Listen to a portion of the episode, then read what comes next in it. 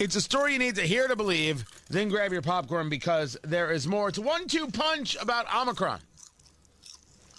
That's the variant that doesn't kill. No one's died, as I've seen thus far, from Omicron. But it is a variant of COVID, and I'm glad we know it exists. You should know these things.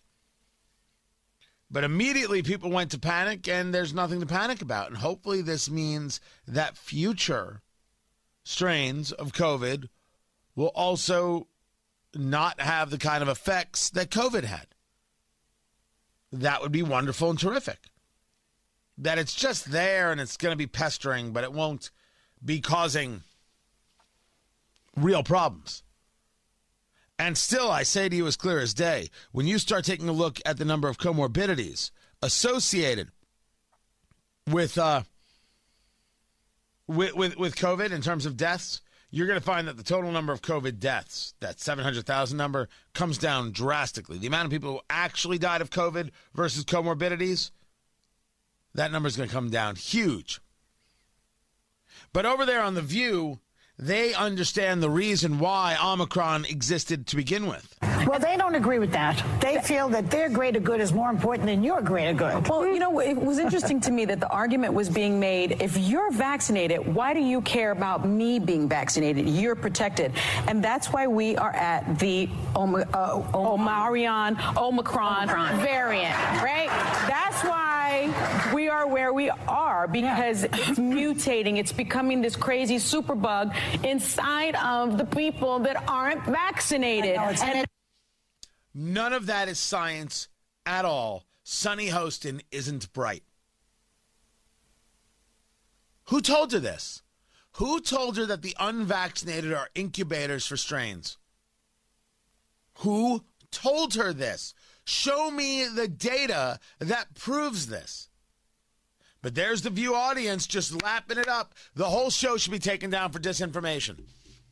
Oh, I'm sorry, that's just Trump's Twitter account? Okay, my my mistake. I'd, I'd like to apologize. This is just, this is just madness. They just make it up as they go along, and they expect us to go along with them. No. No and no and no. They are believers that the institutions carry such power that you will be defenseless and helpless against them. That isn't how America works. What institution in America could ever be more powerful than the people? We, the people, in order to form a more perfect union. A government of, by, and for the people. We are the only institution that matters. Not a teachers' union, not the F B I. We. Everything else, is, it, it comes in, in, a, in a distant second or third or hundredth place. In a choice between us having freedom and the union getting a raise, I'd break the union in half and tell every teacher to figure it out. I'm not even angry with teachers. I'm, I, I'm, I'm pretty grossed out by a lot of unions. But if we're just, if we're discussing what matters more, my freedom or their paycheck, I don't care about their paycheck. I, and I think it's important that all union people know this. I may get together with a couple of families and hire some teachers and go back to the one-room schoolhouse. We're not going to stop engaging in education. Why would we? I'm just not going to do it your way, the institution way, because the institution is hot trash compared to we, the people, engaging our rights. That's all. But they're so desperate for the institutions to reign supreme. Sunny Hostin needs to be called a liar on that show. It's not going to happen. Then again, we have a Surgeon General who says things like this. Uh, but if you do as many families did, you get vaccinated and boosted, you use testing judiciously before you gather, you gather in well-ventilated spaces and use masks mm-hmm. whenever you can in public indoor spaces, your risk can be quite low and your holidays can be quite fulfilling. That's what so many families... Wait, wait, wait, wait, wait.